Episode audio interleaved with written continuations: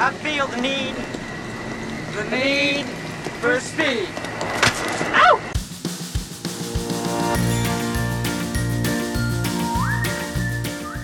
Hi there, and welcome to Baseball by Design. I am SportsLogos.net minor league baseball correspondent Paul Caputo, broadcasting live, as always, from the Sundae Helmet Hall of Fame in my basement in Fort Collins, Colorado. This week, we're going to be talking about the Las Vegas Aviators, the AAA Las Vegas Aviators. Later on in this episode, I'll be speaking with James Christopher, who you know as the host of Let's Get Two the Show, but also he is a noted film student and critic and teacher and producer.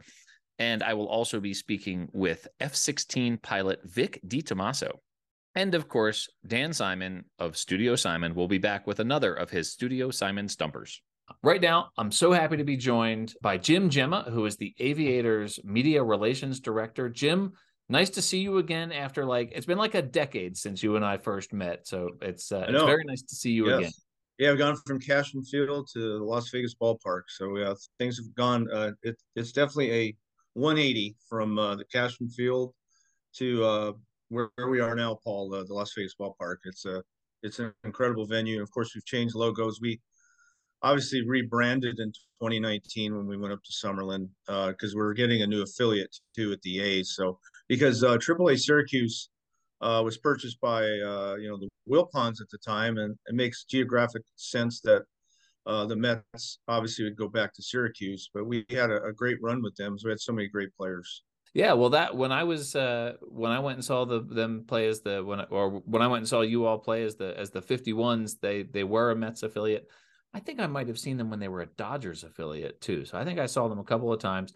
I've been to the new ballpark twice. It is gorgeous. It is an absolute pleasure to to watch a game there. Uh, I got a massive ice cream thing with churros in it and uh, that was that was a great baseball experience and then to have the you know obviously there's the red rock casino is right there and so that's uh, you know that was you know i'm sure i'm sure the teams stay there right when they come to visit but yeah what a what a place to to see a ball game and you know in this new brand that came with the you know with the new ownership with the howard hughes corporation i'll just i'll just ask you to say it in your words what's you know what is how come a team in in uh, Las Vegas, Nevada, is called the Aviators? Well, it really does fit because I'm born and raised here. We have Nellis Air Force Base here. Uh, we have, you know, one of the really the greatest airports in the country. We have the best team travel. I mean, we have 99.9% of our trips are nonstop. Uh, you know, with the hub we have here Southwest, but a lot of it is the uh, Nellis Air Force Base. You know, Nellis Air Force Base is, is, is really the home to uh, pilot uh, training and big time pilot training with the F1s. And, uh, you know, obviously the aviators uh, pays homage to Howard Hughes. Um, you know, the Spruce Goose, uh, he had the uh, land speed of 352 miles per hour in 1935 uh, with the H1 Racer. So, I mean, he had a great background in aviation, and it's really a cool name too to go along with the new color scheme we had. So it kind of just fell into place uh, it kind of obviously going up to Summerlin w- with the new ballpark, we totally rebranded. It seemed like every 18 years we change our logo. Uh, it was intentionally done that way. 1983 to 2000, we are with the Padres. Uh, we are the Las Vegas Stars. 2001, we went to the 51s, which is uh, now, a lot of movies have been on it now. Uh, Area 51. Sure. And, uh, you know about the alien. You know, the aliens are housed there and all that good stuff. But 2001 uh, to 2018, we were with the 51. So 18 years with that, 18 years with the Stars. So that's 36 years. And obviously, with the pandemic, uh, this is our 40th anniversary season, the fourth year with the A's, thus our fourth year with uh, the Las Vegas Aviators. But it all ties in with uh, the aviation history with uh, Nellis Air Force Base with Red Flag. And, uh, you know, our airport's one of the 10 busiest airports in the world. And to go along with what we just mentioned about Howard Hughes with the Spruce Goose and the uh, H1 Racer. Um, you know, he was really into uh, aviation. For sure. I know that you've been with the team for quite some time. Were you with them when they were the Stars? Yeah, um, it's kind of my past life now is uh, sports information and also the sports information director at UNLV. Uh, two different stints. I was an assistant and an SID. So when I was doing that in the 80, I'm, I'm old in the 80s and the 90s and the tip of 2000 i off and on almost every year, not quite. I, I was official scorer, so it was a seasonal gig. Uh, you know, I was at the very first game in 1983, and uh, never forget it. It's, it's ironic. It's the 40th anniversary season. We're wearing throwback uniforms on some nights of the 1983 team. There's only one year in 1983 they wore the Stars jerseys, star in the front. But yeah, I, have been involved with it. Uh, it was with the Stars. I was uh, hired full time by our president CEO Don Logan in January of 2003. So, counting the pandemic season, this is my uh, 20th season, uh, actually 21st season. So yeah, I've kind of been around for all of it. Um, just watch all the logos. I really, really like the Stars name. Uh, the 51s really had its niche for a while. It was the number one seller. The kids loved the alien head, but I really do like the aviators look. Um, you know, it the logo. Uh, we've heard people say, "Oh, it's a it's a bug man" and all this stuff. It's it's a futuristic aviator pilot. I mean, basically what it is. We've gone to the LV hat a lot, yeah, but it, it ties in with the logo where you know where it says AV on the V. It's the aviator head. So I mean, we have a different, a lot of different looks. We have a great team store with a lot of different looks to the logo and schemes. All in all, I, I think it's great. I have dropped some money in that team store. I've got a bright yellow T-shirt. I've got like, I have, I have one 51s hat with the alien head on it, like the kids like, like you say. I've got three different aviators hats, and I have one of the I'm blanking on the Spanish. I'm sorry. You're you're uh, yeah, Reyes de Plata. Reyes de Plata. Thanks. Yeah. So I have that hat as well, which is which is a great hat. That's a when cool I, logo too. That's the Silver Knights. Uh, I should say the uh, Silver uh, Silver Kings. I should say it's uh, it's really cool. Yeah, it's it's very cool. I remember when we talked uh, about the 51s, you were telling me that uh, you, you, know your preference as a sort of uh, traditional baseball guy was for the more traditional baseball looks. You liked the uh, the LV cap then for the media relation guide for the players to have that. This Aviators brand is obviously a little bit more classical, a little more traditional. That obviously was an intentional decision by the organization to go a little more classic, a little more sort of sophisticated looking with this new look with the new ballpark. How's that been received by the by the fans?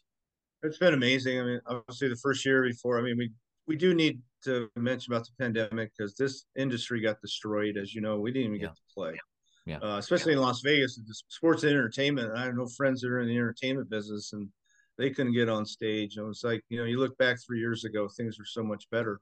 But counting before that, 2019, we uh, set a record 650,934. We led all minor leagues, and then uh, you know, back in 2021, oh, you know, half uh, a little bit more than a month, we were only 50% capacity. We had, uh, I believe, 428,000. Then we got back finally full capacity. Uh, we had 518,000. Uh, we've drawn 300,000 plus all 36 seasons at Cashman Field, but obviously being, obviously you've seen the ballpark, uh, it's up to a next level now. Um, so we've led the PCL, AAA West the first year in attendance, and we're going to be uh, nip and tuck this year with Albuquerque and El Paso. It's going to be a good three-team race, but that's that's good for the league. So right now we're leading the league in attendance too. But it's you've been in there. The lower bowl is a major league stadium, and having downtown Summerlin right there, the location's everything. We have we're the only team in Southern Nevada, which is really great. But as you said, the Red Rock Casino, the visiting teams stay there. Red Rock's a great Stations Casino is a great partner of ours, so it, it's all fallen into place. But everybody always says location, location. Uh, we have the a great location. Well, and AAA baseball acknowledged the the the park, I think, you know, in a really uh, great way for you all by hosting the AAA championship. Uh, I guess it was a tournament last year. It's is it good? It's going to be back in Las Vegas this year, but it's going to be a single game rather than a, a tournament. Is that right? Yeah, they're going to go to two halves. Uh, the first half play the second half. The first half winner for both the IL and the PCL, uh, best three out of five, and then yeah, both uh, the winner of the IL will play the winner of the PCL on Saturday, September 30th at the Las Vegas ballpark for the AAA National Championship game. So, uh, I mean, that's really the best place to have it. What was that environment like last year when uh, when you hosted the the AAA Championship? It was really great having Nashville there because they used to be in the PCL, and uh, the Durham Bulls actually won the whole thing. Uh, they defeated Reno, but a lot of people from Reno came down. It was really a good atmosphere. Uh, we had 5,000 plus for a couple of the games, and it was loud and it was really uh, the championship game was probably the best game played uh, of all the AAA. When Durham played Reno, that was probably the best game we had in the ballpark all year. It was really an exciting game, and uh, no, it's always good to showcase things like that. The game is on the uh, MLB Network, so I assume we'll be back on there uh, this year. We haven't heard anything further, but I would think uh, that wouldn't be a surprise if it was back on there. Uh, well, I'm I'm hoping to get out there this year. We've got a handful of us who uh, who do podcasts about minor league baseball, and we're we're all trying to get out there. What are the tickets hard to come by? Is it a hard ticket to get? No, I mean, uh, you know, it's going to be uh, a little bit better this year. Uh, you know, with our season ticket base, uh, they'll have first crack to purchase tickets. But uh, for sure, uh, you know, we, we seat eight thousand one hundred ninety six. But, but if need be, like we've done the last couple home stands, we can get uh, ten thousand in there uh, for firework nights, and we have the party deck and the pool and the berm and standing room and all that. So yeah, there there are definitely tickets available for that. But uh, definitely as the summer gets going, I, I would you know if I was a fan, I would purchase that sooner than later. The the you mentioned the all the sort of aspects and the amenities of that ballpark there. The last time I was there, we got there good and early, and we just took a slow walk all the way around the ballpark, and it was uh, yeah, it was really it is really I mean just such a, a high quality facility. It's so so such a great place to watch a baseball game and it was sort of like a perfect summer night like it wasn't too too hot. It was a pretty great baseball experience. I had i did have a question about the the logos and this is maybe i don't know if this is something that i've noticed or if anyone else has has pointed out but the if you look at the 51's alien head and then you look at the aviators uh, the face with the visor and then you look at the reyes de plata which is you know a, essentially a, a based on basically a skull they're all sort of like roughly the same proportions it's like face face face is there something uh, going on there intentionally with that design or is that just by happenstance I think uh, what Reyes de Plata with all the Reyes de Plata uh, teams, I, I know MILB. Uh, uh, I don't know if it was Brandiose or whatever. They designed all those logos. Um, because obviously the Reyes de Plata, you know, Las Vegas or Nevada is the silver state, and that's really a minor. Um, you know, when they used to go in the mines for silver and all that good stuff. Mm-hmm. Um, again, that's a futuristic aviator pilot, and it's so many different colors because the Red Rock Canyon is supposed to be uh, shining off the visor of the futuristic air uh, pilot. Yeah. So it kind of gets them long and involved a little bit of it. Just looking at that too on there. Um, you know, the color inspiration, the Las Vegas sunset, the mountain range featured in the aviator's goggles resembles the mountain range found in the Summerlin logo which is Summerlin logo is downtown Summerlin too. So it all kind of ties in. Yeah. The Reyes de Plata were that was one of the first four in it wasn't even called the Copa de la Diversión back then. It was one of the first four Spanish language brands back in what was it, two, 2017, before even the the aviators were in existence. You had the uh the Reyes de Plata uh, logo and that one has endured you know that i know that new teams are introducing new copa brands every year but that one's that that is you know tied with the mariachis and uh, you know maybe one or two others for, tied for the longest of these copa brands. That obviously has been very successful for you all. Yeah it was uh, it was late july of 2017 it was us and aaa charlotte. Uh, it was a team in the california league uh, there i can't think of it and one other team in double a. So we kind of launched it and then uh, as you said it's kind of picked up uh, we've done 17, 18, 19. Now this is our sixth year, 21, 22, 23. So now it's over, it's almost 100 teams now or something. So it's, it's, uh, it's nice. Uh, it, it's different. So, uh, I mean, anything to, uh, appeal to the fans. Uh, that, that's kind of what minor league baseball is all about, as, as you well know. Sure. Well, Jim, this has been so much fun to catch up with you again. I guess every 10 years you and I can hang out for a minute That's and right. talk about yeah. talk about this franchise. And then, you know, every 18 years I'll check in with you and see what the new brand is going to be. Yeah, that's true. It seems to uh, was heading that way when we were doing it. And it kind of was just it was a coincidence. But again, this is the uh it's actually the fifth year of the logo counting 2020, but this is the 40th anniversary season. Uh, all the PCL uh, started April here of 1983 as the Las Vegas Stars. And a great trivia question: Bruce Bochy hit the first home run in Cashman Field history as a member of the Stars. So that's always a cool uh, trivia uh, answer to the question.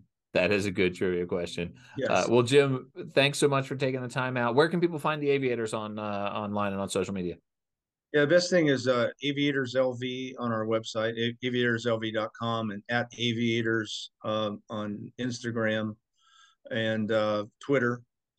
And uh, I think we're even on TikTok, probably the same. Uh, LC Jones, our manager of social media, does an incredible job. But uh, at Aviators LV is uh, definitely for Twitter. Uh, Facebook's just Las Vegas Aviators. So yeah, we're all over the place.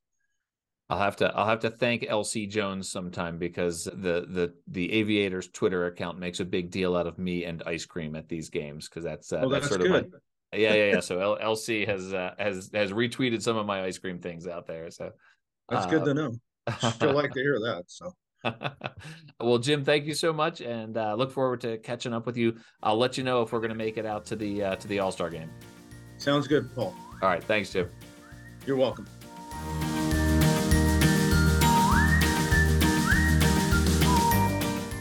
Everyone, welcome back.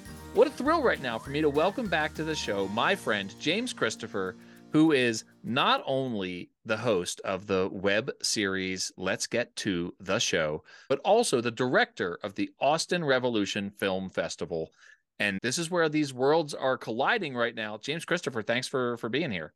I was I'm first of all thrilled, you know that I'm a fan and I was tickled at the invite because I don't get to do this very much where we get to actually talk about a film and and what it means and stuff like that outside of me lecturing and and those kids you know roll their eyes and don't listen so this should be fun well so what what you're hinting at here is the the worlds colliding are the worlds of minor league baseball which you and I love so much but mm-hmm. also your your academic and your and your professional background has a lot to do with the film industry. You are a filmmaker and and like I said the director of this very popular film festival in Austin, Texas. So we are going to talk about minor league baseball and the film The Aviator, of course, which you went back and rewatched in preparation for for this interview. So I'm psyched about that. Yeah, I did, and it, it, was fun to. Um, one of the things that I've main, done a good job, I think, maintaining my career of is I'm still capable of passively watching a movie. I don't sit down and pick it apart every time. I can still be a fan, and so it was kind of fun to go back and now watch it differently. Yeah, uh, with that sort of eye looking at pacing and shots and and this and that. So yeah, I it was kind of it was fun to revisit from that vein. Well, so let's let's get into that. This is obviously a minor league baseball team, as we've already addressed in this issue, that was the Las Vegas 51s. Totally fun brand, in my opinion. I really liked that brand. I was sorry to see it go, but they rebranded in the image of Howard Hughes, the Aviator. That obviously is the subject of the movie The Aviator. Let's just start in general. Is The Aviator a good movie? Yeah, I think it is. And one of the things that um that I kind of hinted at before before you and I came on is I'm not necessarily your everything Scorsese does is great guy. And I'm certainly not everything that Leo does is great guy. So what I think is awesome is that those two combined created something I think very compelling, very sad, um, really diving into this Howard Hughes character that because of the nature of his life, nobody really knew a whole lot about. And I will tell you that my first introduction to him was in the movie The Rocketeer. And so that tells you how deep they dove into that movie. Not at all. So, yeah, I think so. I think pacing wise, I think it's it's top to bottom filled with with really amazing performances, and it's something that Leo. Look, I know mathematically he's a good actor, and it shows off in this in this particular film. Yeah, yeah. So, I mean, it's interesting, right? Because it tells the story of, of Howard Hughes, who died in 1976, right? Like, so here is a minor league baseball team that's named for, I mean, obviously, as we've discussed already, the Howard Hughes Corporation purchased the Aviators, built this great new ballpark. I, you know, I think we should be calling them the Las Vegas Aviators of Summerlin because they are not in Las Vegas proper. They're they're about a 25 minute drive outside of Las Vegas. Um, obviously, Cashman Park was, uh, you know, that was also outside of Las Vegas. It was closer to downtown than it was the Strip. But you know, here's this character. Howard Hughes Corporation still exists, but the Howard Hughes himself died in 1976, right? Like so. Here's Leonardo DiCaprio playing this this really eccentric character in this pretty good movie, right? Like it's really enjoyable yeah. movie. I've seen it. I haven't seen it for a while. You've seen it more recently than I have. Let's get into Howard Hughes himself, the aviator why you know why is it appropriate why are we naming a baseball team after this uh, this character featured in this movie Well, you know, he was obsessed with aviation. And what was kind of fascinating, and one of the things they really dive heavily into in um, the movie is Howard Hughes was a film director, really is kind of how he made his name, or one of the ways in which he made his name. He had made he had a he had had a company that made a lot of money, and he used that money to dive into film at the very beginning. And they're covering him shooting his World War One film, which was about planes. And the guy was so obsessed with shooting a aerial footage that would not be equaled until honestly until Top Gun, like in like 40, 60 years later, hmm. by shooting he by getting 30 something cameras, strapping them to planes and letting them roll. And it took him so long to shoot it and edit it that during that time, movies went from silent to sound, and he had to then reshoot a bunch of that stuff. But he was obsessed. And I think that obsession carries through. And for perspective, probably on your big budget movies, six cameras is maybe max, which mm-hmm. you'll see. Mm-hmm. On an indie film like mine, we would sometimes roll two or three. Yeah. So to have 37 or 38 or whatever it was, all that rolling the complete scenes, it's I miles and miles of footage. And so then it carries through to him pushing aviation invention in real life, trying to build things for the military. Um, he had designed it's funny because the C-130 Hercules exists, but he had designed another movie with the, another plane with the nickname Hercules before that never got off the ground or not very much. Um, it was sarcastically known as the Spruce Goose. I think it only flew once. Uh, but this guy, this guy survived plane crashes. This guy survived. Um, he was as bad a pilot as Harrison Ford, I think. And so it was. Uh, it, it it's it's honestly um, very appropriate that the Las Vegas team is called the Aviators because outside of the Wright brothers, I'm not sure many people have done more for aviation than Howard Hughes. And he spent a certain amount of time in Las Vegas, right? Like the the end of his his life was spent in in Las Vegas. The end of his life, you know, affected by the syphilis diagnosis, right? Like, and he went, he got really, really super eccentric when I watched the movie, I was surprised by that. Like I, I, am, I'm, I'm the first to admit I was not familiar really with the history of Howard yeah. Hughes, the character, right? And, and so neither. this whole movie like was sort of in it was it felt like fiction to me because I didn't know how it was going to turn out. I mean, I understand it was historical fiction, but I didn't know how it was going to turn out. And the like the really eccentric years that at the end of his life were startling to me, right? Like startling to me. I'm curious to know what you know about Howard Hughes because obviously as a filmmaker you'd be familiar with Howard Hughes, the the individual who was the the film tycoon. This film, this movie about him, how how accurate was it, it by your understanding of uh, to to his life? From what from my understanding, pretty accurate. I mean, movies are never going to be 100%. They are in fact adaptations. Like it's it's um, you know, there's a lot of pushback. It's funny that we're doing this because the in two weeks we have the episode of my show uh, in Memphis, and I've got an Elvis impersonator in Graceland on, and we're talking nice. about that movie and how it's accurate in spirit. Mm-hmm. One of the things that I didn't know about him beyond the syphilis. So what I knew about him was that he was this really, really obsessed guy who became essentially an agoraphobic and a recluse. Yeah. I didn't realize not just the syphilis, but the movie really portrays that this guy was extreme obsessive compulsive. Yeah. And there's a really powerful scene in the in the movie where it's really at the bottom of the film and it's really taking over his life and and a guy that's handicapped comes into the bathroom and wants him to hand wants Leo to hand him a paper towel and he won't do it because yeah. he's afraid of touching this guy that just went to the bathroom. Yeah. Like so that combined with the syphilis and combined with everything else led him to become this recluse that really we don't know a whole lot about until he died in 76. And so yeah. again, I think one of the things that was really forward thinking about that movie was portraying obsessive compulsive as what it is, a mental disorder and not something that should be a joke. And I sure. think that was really important for the movie. Yeah, it was really like the the obsessive compulsive aspect of it really led to I think his success in yeah. so many different industries, right? So uh, this is always, and again, I'm not not making light of that, mm-hmm. but to say, you know, this is something we try to do on this when we look at mascots for a team. We look at, you know, what a team is named for, what makes that an appropriate name for a minor league baseball team. What is it about Howard Hughes, the individual, that you think might translate into okay? Here's a, a, a uh, you know, this would this is what would make him effective as a baseball player, maybe. So I'm gonna I'm gonna go romantic on you if that's okay. That's good. You knew this question was coming. I like that. I, I kind of I well I, you know I mean I figured you know I know your show really well, so I figured this is where the walk we were going to take, and I think Howard Hughes was a renegade, right? He was a guy that did what he wanted to do. He played by his own rules. He um did his best to stand out, and I think that in your best minor league brands and your best minor league teams, they're doing kind of the same thing. They're trying to create something new. They're trying to be bold in their design and bold in their action. And I think you see that in both what the aviators are doing. I've been doing my prep work. I'm going to get to go my first two games this year. Um, I will wear the 51s hat for one of them. Though, of course, of course, for you. For you. but, one out.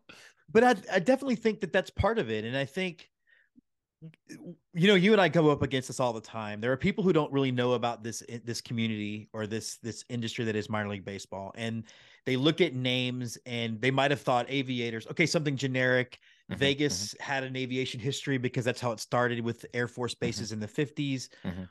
or trash pandas ha, ha, ha what a stupid joke instead of right. looking at what's deeper and right. i do think you see a lot of what of the best aspects of a minor league baseball team, I think, are reflected in Howard Hughes's approach to things. Hmm. Obviously, mm. without the set, the extreme and sad end, but I yeah. do think it's 100% appropriate. I, I, think I started to get at this earlier, and I didn't quite know how to phrase it. It was the, the way his life spun out, and he became a recluse, and he was dealing with the illness, and he was dealing with his mental issues. That it it was it was almost sort of when I realized that that was the story, it was almost sort of strange to me that they would name a baseball team after him, right? Because it's it's, it's not fun, right? Like there's nothing fun about what happened to Howard Hughes. But maybe my hope is that by doing that, it focuses on the positive parts of his life, and he doesn't just become this crazy guy who went crazy and died in isolation, right? Mm-hmm. Like mm-hmm. maybe. Mm-hmm. It's going to allow it allows Las Vegas to now tell the, the the good part of the story because again, he did a lot to advance flight and and cinema and things that he's done that we're still feeling the effects of today. And so maybe it allows you to tell that story by having it be the name of the team. In your opinion, as a film professional, how much are we still feeling the effects of Howard Hughes in in in movies today? Um, every day, and, and I'll explain why. Obviously, film technology changes by the minute, right? Mm-hmm. Um, you have in your pocket, you, Paul Caputo in Colorado, have in your pocket a higher tech cinema device and sound recorder than they had in 1940. Mm-hmm. But what hasn't changed, and this is how I focus my own teaching, I don't teach the tech because the tech changes, but how we tell stories and how we put stories together hasn't changed very much. Mm-hmm. And one of the things you got from Hughes's film, particularly the war movie, was the concept of editing 32 cameras worth of stuff and creating what in, in a non-linear fashion what wouldn't make any sense to watch individually and put it into something that actually makes sense and you can track it with your eye. Mm-hmm. that's one of the things he's one of the pioneers in that and it's definitely something we still feel every day. Yeah. No it's uh, about I, editing like sorry to get on this like thing but editing should not make sense but it does we can cut back and forth to people and it belies logic that we understand that we know the geography of what's happening and we it makes sense to us. It shouldn't work but it does and part of that is for stuff that that he pioneered along with others. So one of the other questions that i had for you was uh, and i think i sort of i answered it myself to the point where i'm just gonna i'm gonna answer the question for you and then we can talk about you know okay. talk about the answer. I was gonna say if howard hughes were around today what would he have wanted to name a minor league baseball team after? And I, so I feel like I have an answer to that question, but I'll, I'll ask you, what do you think? What do you think if Howard Hughes, instead of the corporation, if the person owned this team, what's he naming his team? Um, so my first thing, like if I were Howard Hughes, I would have just uh, turned into the Spruce Goose thing, but I don't think he would have because he didn't like the name. Yeah. So I probably think maybe the Galaxy at, after the one thing that he worked so hard on to bring mm. that that plane together and um again to his obsessive compulsiveness but you know he was involved in every piece of the design including what the the gauges look like yeah instead of just assuming gauges are gauges so i think that's might that might be what uh what he would have gone for okay all right What I do like you it. have? Well, I was thinking that he would uh that he would end up with some sort of airplane themed brand, and I would it got me thinking about what are the what are the airplane based minor league baseball team logos that are out there already. And uh, the first one I came up with was the uh, the Ironbirds. Okay. So I like that the sort of cartoon, you know, fighter jet, the Aberdeen Ironbirds. I just I don't know. That's that to me felt like something that uh, that that Howard Hughes would have come up with as a minor league baseball. What what am I missing? What are some other uh, what are some other airplane based? Um, well, I know in one of the collegiate summer leagues you have the Sabers, uh, or the Mhm, Silver mhm. Sabers, which is named after a Korean era uh, fighter jet. Right. There's the Um, Flying Tigers. Yeah, which is And, what uh, that's single. That's low A, right? Yeah, uh, well, there's no low A anymore. I guess it's, So it's just single A, A. right? Yeah, it's just A. So that's yeah. A. Um, Um, yeah, the if we look Lakeland Flying Tigers. We used to have the Jethawks in Lancaster, Yeah. but they are not there anymore. Yeah. So this is this is good because then people will now now people will chime in on Twitter with all the ones that we missed. So Yeah, exactly. As I'm looking around, going, can we call flying squirrels one? The Astros are spaceships, but that doesn't quite count. Oh, you know Uh, what? The Greenville Flyboys. That's close enough. Oh, the. Flyboys, absolutely. Yeah, yeah, yeah, for sure, for sure. Yeah. So, uh, you know, I know, I know you you asked me about this. I get, I have the honor of being a uh, a regular contributor to Let's Get Two the show. I have a lot of fun with that. We get to talk about old and mostly new brands that are out there in the minor league baseball Twitterscape. Uh, and you often will ask me my opinion of them. So I'll just ask you, what do you think? Yeah. How do you like the Aviators logo? You're wearing the cap right now. I'm wearing the cap now. Um, I'll, I'll be honest. It's a, it's a brand that, um, for the most part, works for me top to bottom. Um, the main logo had to grow on me at first, the sort of aviator helmet. Mhm, mhm. Um, but you already know that I love the sort of gradient orange to yellow color scheme. I I'm certainly very, do. very familiar to that. Um, yeah, no, I went ahead, you know, I ordered the cap and I'm going, I'm not going for another two months. So uh, I was excited to get it. Um, they have a couple of New Jersey looks as well that I Yeah. maybe are new to me. I hadn't seen them yet Mhm. that I'm still kind of trying to figure out. So I actually think it's a really strong brand. And I think, you know what I like about it, Paul? I like that some of the brands have a more classic design to them. Not everything has to be goofy and silly. And I Mhm, think mhm. when we get when we, we can get a minor league baseball at large where all these brands can work a little differently, Mhm, I think you mhm. really get what makes the sport unique.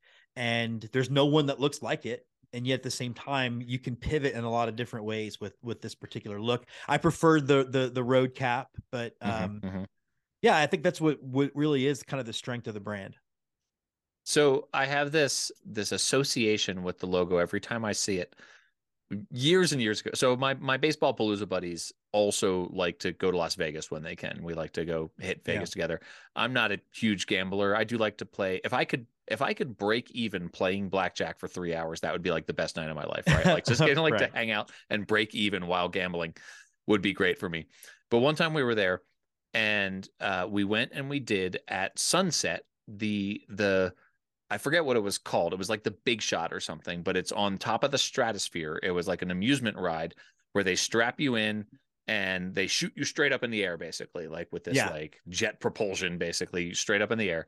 We did it right around sunset in Las Vegas, and I swear to God, I felt like I was being launched into the sky. Right, like I just thought, like you would am- never catch me on that, but yeah. I am just being launched into the desert basically because you can't I mean you're on top of this this building that's a couple hundred feet tall already and you can't see under your feet and so you're like you're basically like in the middle of the sky and you're being launched up into the the sky with a certain amount of force and when I see that the colors of the the the logo and and how they're reflected in you know what they created for this brand it absolutely brings me back to that moment like what the sky looked like in the distance as i was on top of that ride on top of the stratosphere Eh, for whatever reason they nailed it with those colors.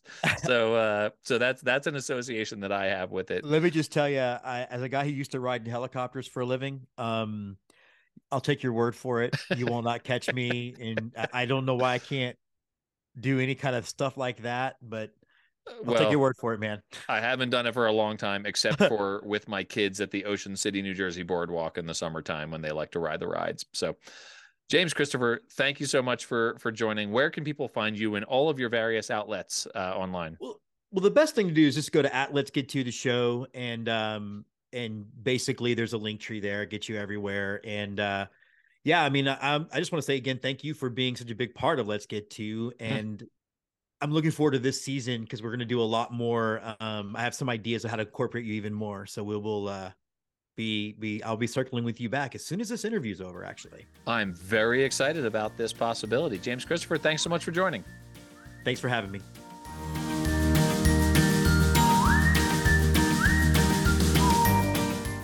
Right, everyone, welcome back. I am so pleased to be joined right now by Major Vic DiTommaso, who is an F 16 pilot with the U.S. Air Force. And if that name sounds familiar to you, DiTommaso, yes, Vic is Anna's brother. If you're a, a listener of the Baseball Bucket List podcast, and you should be, Vic is Anna's brother. Anna heard I was doing an episode on the Las Vegas Aviators and said, You got to talk to my brother about this. And absolutely, I did want to. And so, Vic, thank you so much for joining me. I'm so glad that you're here. Yeah, I'm happy to be here, Paul. I appreciate it. I first I just have to say I'm a huge fan of your sisters. I'm a huge fan of of the Baseball Bucket List podcast. So glad to be a part of Curved Brim Media with Anna, and uh, so glad that she put us in touch for this segment. Yeah, yeah, I'm happy to be here too. So you are, as I mentioned, as I as I said in the introduction here, you are a pilot of F-16s in the U.S. Air Force.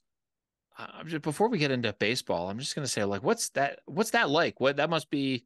That must be just a, a serious rush to to to take off in an F-16. Yeah, I mean, it definitely is. I feel like, uh, you know, like most things in life, when they're new, there's a lot of excitement associated with it. Yeah. Um, but I've been flying the F 16 now for a little over 10 years.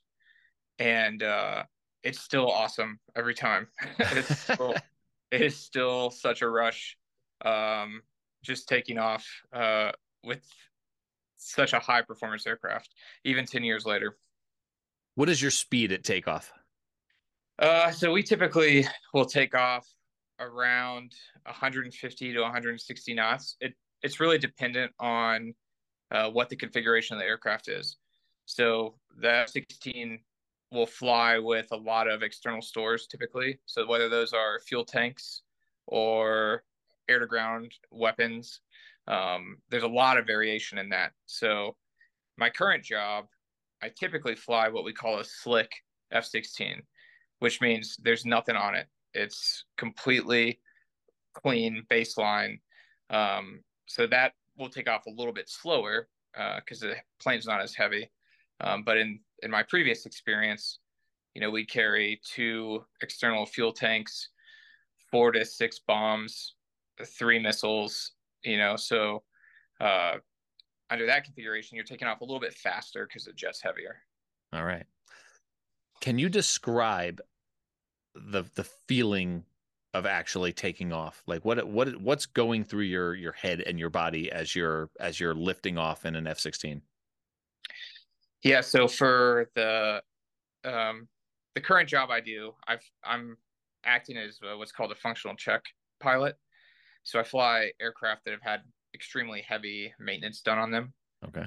So uh in the configuration we fly in which is you know no external stores at all generally you wouldn't do a full afterburner takeoff in that configuration because it's not required. Mm-hmm. You have mm-hmm. enough thrust without the afterburner to take off in a reasonable distance. Um, but part of our uh, functional check profile requires a full afterburner takeoff. So we do full AB takeoffs in the lightest possible configuration for the airplane. So as you line up on the runway, you'll push the throttle up to what we call military power, which is full power without the afterburner. And the jet will start to accelerate fairly quickly. And then when you add in the afterburner, it's really like there's a kick when the afterburner ignites. And it's, um, I'm trying to think of a good thing to compare it to. I don't know if you've ever been on one of the roller coasters that they use like magnets to launch the roller yeah. coaster mm-hmm. you know so it's very yeah. similar to that because all of a sudden you just got a ton of thrust and the thing just gets going quick yeah um and so uh that acceleration is i mean it it pushes you back in the seat for sure and then uh once we hit about 150 knots we'll lift off the runway uh, retract the landing gear and then just continue to accelerate with that same uh, feeling of being just forced into the back of the seat until we hit our climb airspeed. Amazing. Uh, I I don't want to brag here, but I actually did do one of those roller coaster rides on top of the Stratosphere in Las Vegas. So Nice. you know, so you and I have both really been through it. I think when it comes to the G forces sure. here. So, um, what would you say are the the the mental and physical attributes that are most important for an F sixteen pilot to have? Oh man, so um, I'll start with physical because uh, that one's fairly straightforward. So being small is helpful because it is a tiny, tiny cockpit. So I'm five ten, uh, and I fit pretty comfortably in the aircraft. Okay. Uh, but I know some taller, taller guys, and I mean it is it's cramped in there. So being a little bit on the short side doesn't hurt. Um, and then you just want to be in decent shape because the uh, the G forces you experience when you're maneuvering the aircraft can be really, really intense and really exhausting. So to do that for an extended period of time, you want to be in pretty good shape so that you can handle the endurance required for uh, for doing that. And then mental is like realistically probably ninety percent of it. Yeah. Um. So, you know, it's like it's like most things um, that you do in life as a professional. You you train for it you learn over an extended period of time to better yourself at your craft. Um, so a lot of it is really knowledge based. Mhm. And I say that because a big piece of being a fighter pilot in general is your ability to, in a very dynamic environment, to process incomplete information Mhm. and then make decisions based off of that. Um, so it's, I mean, it's a hugely mentally intensive task uh, to to pilot a, a, a fighter aircraft, especially in like a combat environment um, where you you don't necessarily know all the information you wish you had to Mhm, make the mhm. best decision possible. Okay. So I was asking about the the physical attributes and the mental attributes of a of an F sixteen pilot because I'm trying to think about what position if you're if you're putting together a baseball team of you know maybe military personnel, maybe folks in the Air Force in specific, what position are the uh, are, are the are the pilots going to play on the on the baseball field? And I was trying to think, you know, I mean, you're talking about the smaller size and the the just the mental focus and you know general fitness right like so Yeah. i'm thinking i'm thinking shortstop right like kind of the captain of the infield you know I, you have to have this game awareness at all times i'm thinking i'm thinking middle infield size isn't a huge deal in uh in in the middle infield i don't know what do you think do you have a a, a thought on that Yeah, I mean, I think there's uh, I think there's probably some nuance to it. So I yeah, I agree with your assessment. I do think um, an element that's potentially applicable is whenever we fly tactically. So mission, and you know, whether we're training for a mission or we're executing an actual mission, we operate generally as a four ship of aircraft. Mhm. That four ship is led by the flight lead. So the flight lead is the, is the the pilot who generates the game plan for how we're going to execute the mission, and then also kind of directs the rest of the formation to execute that game plan. So I think your shortstop is probably your flight lead in that instance. okay okay And then, um, so that's going to be position one. So we'll, you know, the flight will be numbered one through four. Yeah. Number three will be a flight lead qualified pilot who's ex- who's essentially executing as um, the flight lead's right hand man. okay And then two and four are going to be your wingmen, who are fairly inexperienced typically, and their job is to just do the basics, do what they're told.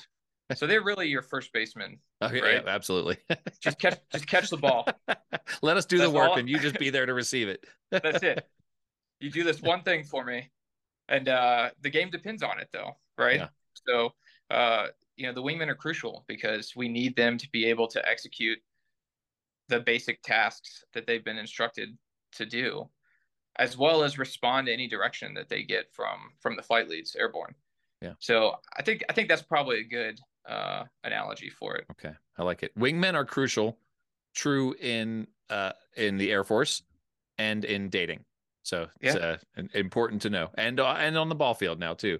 So all right, I, I I do have to ask you this before I let you go. Uh, do you have a baseball bucket list, and what's left on your baseball bucket list to check off? Oh man, I mean, I do have a baseball bucket list. I had have to look at it to uh, remember what's left on there. um, I mean, I, I'm definitely not as um, aspirational as Anna, so uh, I don't have any illusions of grandeur like visiting all 30 active major league parks. Right. Um, Right.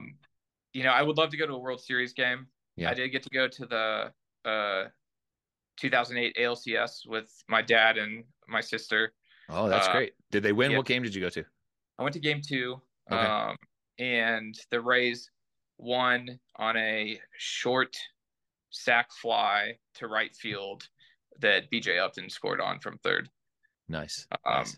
so I do remember that. And then um, my I remember my dad went to a World Series game uh, when the Rays were that same year with the Phillies, uh, and then him and Anna went uh, in 2020 uh, in the Rays Dodgers World Series. So I have yet to be to a World Series game. So I'd say that's probably going to be at the top of my list. That's pretty good. Your sister is going to cost me a lot of money because every time I listen to her podcast and I listen to people's baseball bucket lists, it's all stuff I want to do. And so now I've got trips to Japan and Australia and all 30 ballparks and, you know, a minor league game in every state. And so, yeah, I'm going to, I'm going to end up going broke trying to, you know, fill out my bucket list after listening to your sister's podcast there. So Yeah, it's easy to do. Are you gonna um, are you gonna do this uh, midnight uh, game in Alaska?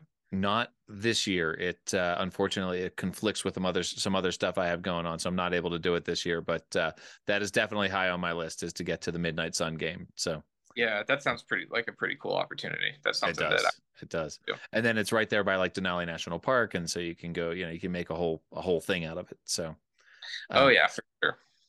You can also well- see uh, Eielson Air Force Base up there in Fairbanks. Well, I, may can you come with me and we'll go for an F-16 ride? well, I'll ask if they have any two seaters available. You you can tell them I did that uh, that uh, roller coaster on the Stratosphere, and so they'll know that I'm up for it. Yeah, sounds good. Vic, thank you so much. This has been a, a- a ton of fun to talk to you. I'm so glad, like I said, that Anna introduced us. Are you on social media? Can people find you on uh, on on Twitter or Instagram or anything? I am not. I don't have an online That- presence. That's really smart. You must be pretty happy. well, Vic, thank you so much. This has been a lot of fun, and uh, thanks for for all that you do for all of us. yeah, happy to do it. It was nice meeting you, Paul. Nice to meet you.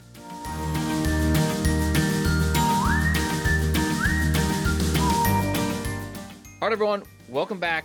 So thrilled to be joined by my friend Dan Simon, replete in his Erie Howling Dead cap today. That the, the Howling Dead uh, dad hat that Dan Simon's wearing right now is very cool. That's not what we're talking about right now. We're talking about the Las Vegas Aviators on this week's Studio Simon Stumpers. There's maybe a Howard Hughes question. Maybe it's going to be a gambling question. Something about the 51s, maybe about Cosmo, the uh, the mascot, looking like Jar Jar Binks. Let's see what it's going to be here. Dan Simon, Studio Stumpers, thanks for being here. Uh, thanks again for having me. Looking forward to today's stumper conversation. So Right. let's jump right into it. Here we go. In addition to the baseball team currently playing in Las Vegas, there have been several other professional minor league baseball teams named the Aviators. So our studio Simon Stumper today asks, which of these cities was not home to a team named the Aviators? All right, this is another two truths and a lie here. I've got to pick the one that is not the real one. Yes. All right. Was it A, Dayton, Ohio, B, Corpus Christi, Texas, or C, Charlotte, North Carolina? Wow. So Dayton and Charlotte make a lot of sense for having teams called the Aviators because of their connection to the Wright brothers. Wright brothers, uh, the the national monument dedicated to the Wright brothers is in North Carolina, out on the Outer Banks. Dayton, Dayton has uh, all of the teams that play in Dayton have something to do with aviation, including the Dragons. The reason the Dayton Dragons are called the Dayton Dragons is because they were looking for something that flew that was not like an airplane that was not mechanical. So that's how come they're the Dragons. So I'm immediately making connections between teams in Charlotte and Dayton, or at least North Carolina and Dayton. That's my one hesitation about Charlotte is that it wasn't precisely where the Wright brothers were. The Wright brothers were out on the coast. I have been to Corpus Christi. I was in Corpus Christi for a week in November 2016. They've got a lot of maritime heritage there, certainly related to the military. I, I I'm not conjuring any connection between Corpus Christi and aviation.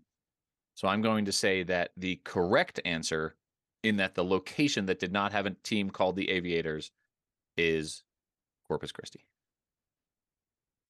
Paul, you've been stumped. Nah, I got stumped. the streak is over. There, there was an independent team in Corpus Christi. Now, technically, the stadium was in Robstown, Texas, which is about five or six miles outside of Corpus Christi, but they they were known as the Coastal Bend Aviators. Hmm. Um, they had they had a an identity that featured a anthropomorphized seaplane. So you mentioned, you know, the the water there. Mhm. Um, they are so that was and by the way, I did that identity a long, long time ago. They played in the Independent Central Baseball League and the Independent American Association from 2003 to 2007. Hmm. Uh, in from 19 in 1928 and 1929, the Dayton Aviators played in the Class D Central League. Okay. Um, and in addition to the Dayton Dragons having, as you described, an avi- aviation themed identity, um, also the University of Dayton's athletic teams are known as the Flyers. So yes, there's definitely a flight history there. You you did a, as a matter of fact, thinking there would have been a team in Charlotte makes a lot of sense. You actually did a story in for sportslogos.net in 2014 about the Charlotte Bobcats Mhm. and their identity. Does it ring a bell? Do you remember doing that? Oh, absolutely. Yeah, yeah. I, Okay. I mean, I usually can't remember things that I thought 20 minutes ago, but I actually remember writing this article about the Bobcats.